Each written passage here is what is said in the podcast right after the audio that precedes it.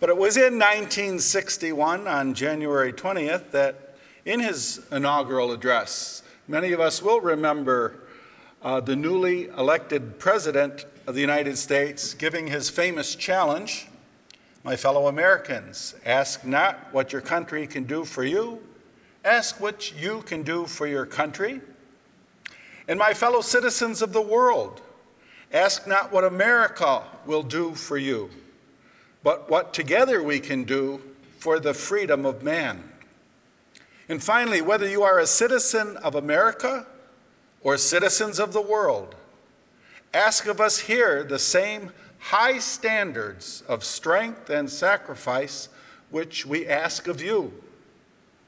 With a good conscience, our only sure reward, with history the final judge of our deeds, let us go forth to lead the land we love, asking God's blessing and his help, but knowing that here on earth, God's work must truly be our own. Now, if we personalize Kennedy's statement, it would read Don't ask, What can my country do for me? Instead, ask, What I can do for my country. And add, Don't ask, What can God do for me? but what can I do for God? For the common theme of today's readings is the nature of our obligations to God and to our country. And the readings show that with God's help, we can be ideal citizens of both God and earth. I'm sure many of you are like me, tired of all the political commercials. I'm going to make a vow to watch only cooking channels from now on. But we are where we are, and I don't mean to make this a political homily. It's not. But the common theme, as I said, is our obligations to our country and to our God. And in the first reading and in the gospel, a world superpower, the Persians, are matched up against the kingdom of God. Isaiah the prophet foretells how unintentionally the policies of the great Persian emperor Cyrus will become a part of God's plan for the salvation of his chosen people. And in the words of our responsorial psalm, say among the nations, the Lord is king. It summons all of Israel and all the nations and all creation to acknowledge that God is the king of all, the king of the universe. In the gospel, Jesus escapes the trap. In the question, is it lawful to pay the census tax to Caesar or not? He states, Repay to Caesar what belongs to Caesar, and to God what belongs to God. By this answer, Jesus reminds his questioners that if they're so concerned and careful about paying taxes to the state, they should be much more concerned, much more careful about their service to God and their obligations to Him as their Creator and Lord. Now, in the time of Jesus, there were three prominent Jewish sects. And I'm going to divide the church in half. You guys are the Pharisees on this half.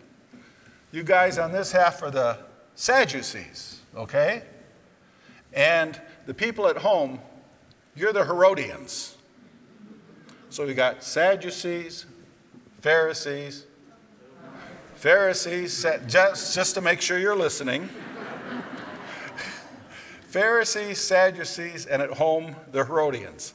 The Pharisees, you are rapid, rabid nationalists. You're totally anti Roman. You live in Palestine, you're against the Romans.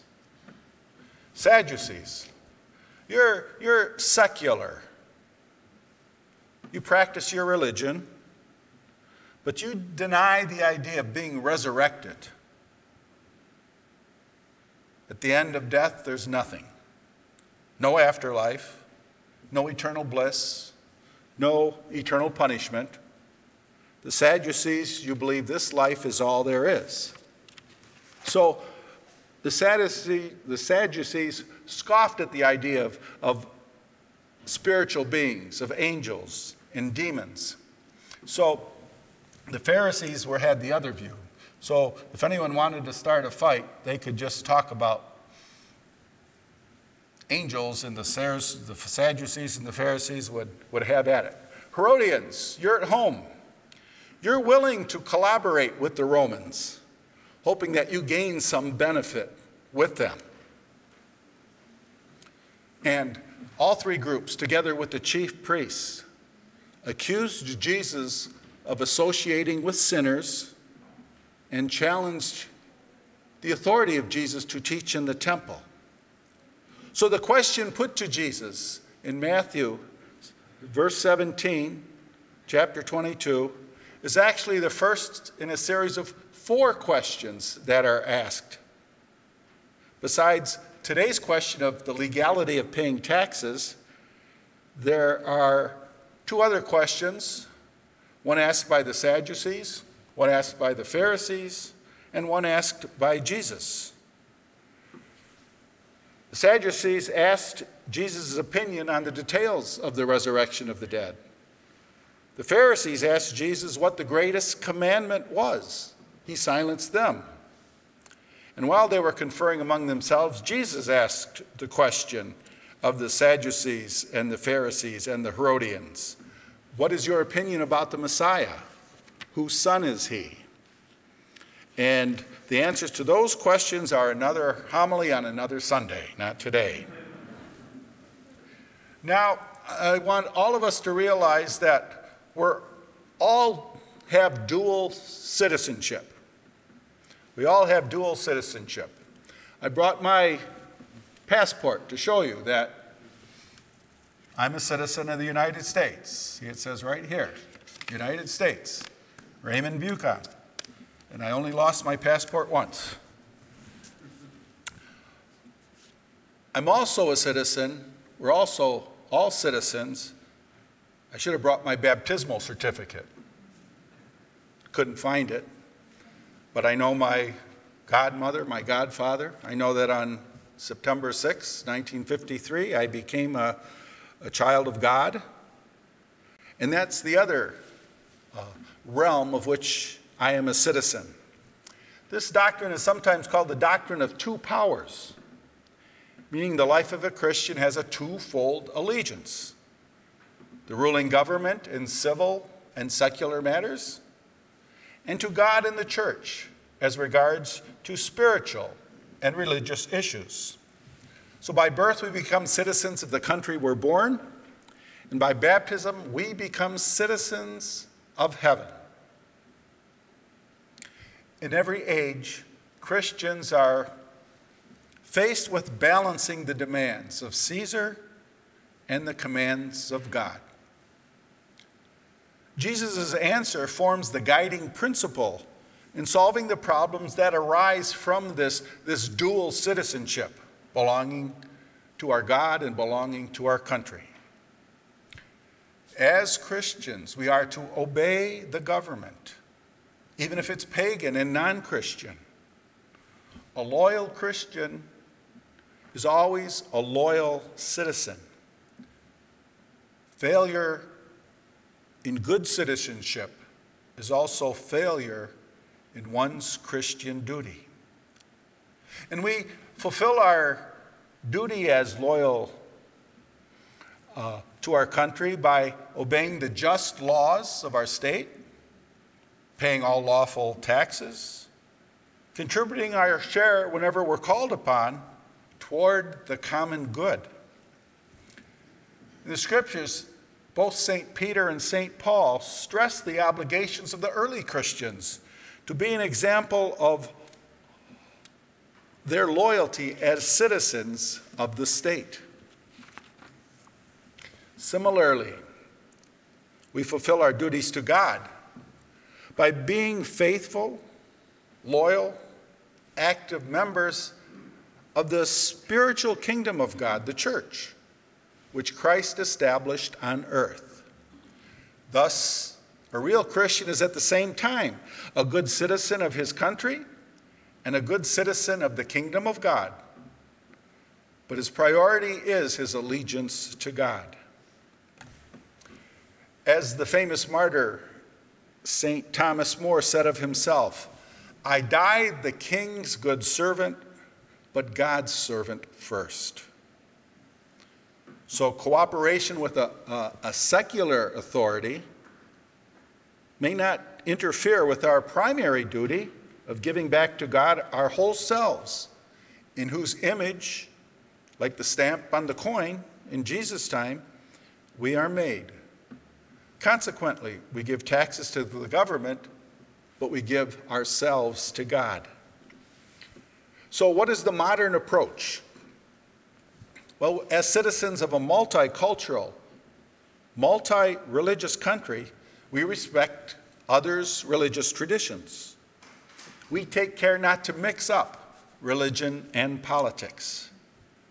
There's no reason that the state and the church cannot work together to improve the lives of all citizens. There's usually no conflict unless the government forces people to act in a way contrary to God's law. And it is true that there are times when the demand for the separation of church and state appears to leave our civil life without moral direction but we who belong to Jesus have in his church an unchanging moral compass and the guidance of the Holy Spirit to shape our lives and to choose the good of God. In our fidelity to God, then, we're to model for our brothers and sisters of our country and of our world how to be loving, how to be humble how to be of service. And this flows from our service to our country as well as our service to the church. We believe through Jesus, the whole world will eventually find his peace. And further, the experience of 2,000 years of political history since the time of Jesus makes it clear that combining church and state actually jeopardizes civil liberty as well as religious freedom. You know, dictators demand our faith and moral practice, our hopes, our dreams, our consciences, our labor, our children. But in a democracy, the citizens do not serve the state. It's the state that serves the citizens. Our elected, uh, our people elected to the government are public servants. Hence, Christians, like other citizens, were able to freely criticize the government, to seek change in policies, to remove office holders whose representation is invalid, and to seek new benefits and protections for the welfare of all the people. Our political freedom also secures our liberty from religious tyranny and unwanted political interference in religious matters.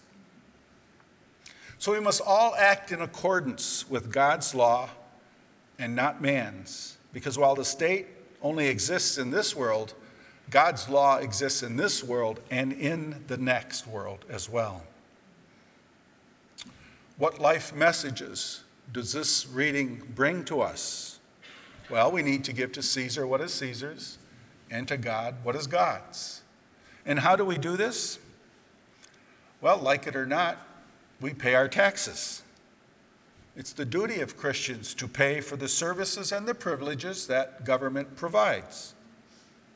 Things like oh, paved roads, police and fire protection, banks, schools, other necessities. If we refuse to pay for these things, who's going to pay for them? And another way of giving to Caesar what is Caesar's is to participate actively in the running of the government, electing the most suitable candidate, influencing them through frequent contacts. Third, we must submit to civil authorities and respect the laws of our country in order to live in peace. As loyal citizens, we must also see to it that our elected representatives are faithful in maintaining law and order in our country and in promoting the welfare of all its citizens. When the state oversteps the mark and puts itself in place of God, Christians are, as a last resort, absolved from obedience. We must give to Caesar the things that are Caesar's and not the things that are God's. We must obey God rather than human beings. Second, we're called to give to God what is God's. How do we do this? Well, since everything is God's, we must give ourselves to Him 100%, not just 10% on Sunday. We are generous in fulfilling our Sunday obligations, and we should find time every day for a little bit of prayer, a little bit of Bible reading, the proper training of children in faith and morals. And as St. Augustine tells us that giving to God what is God's means we're doing justice to God. This requires we return to God with dividends, that which God has entrusted to us, remembering that we are managers or stewards of God's gifts.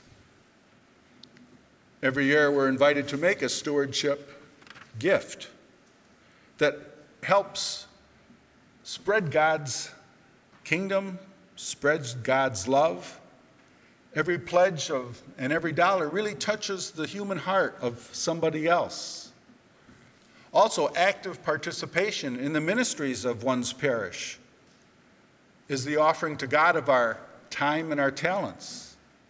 That's another way of giving God God's due, our whole self. And finally, we need to always check our heart's investment.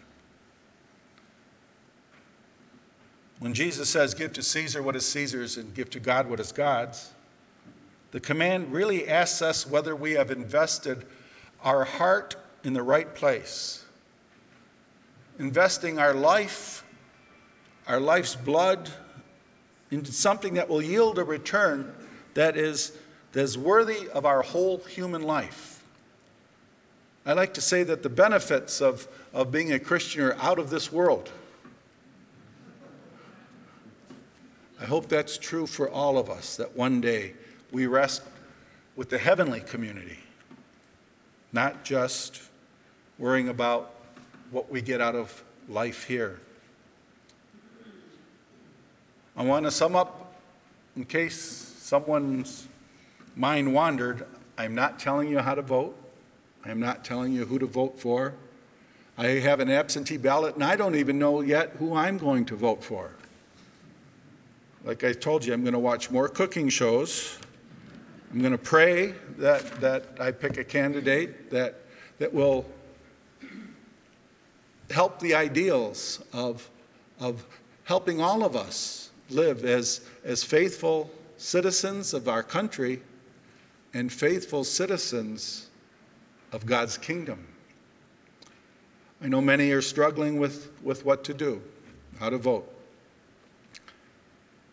The important thing is that we do exercise our right to vote and that we give to Caesar what is Caesar's and to God what is God's.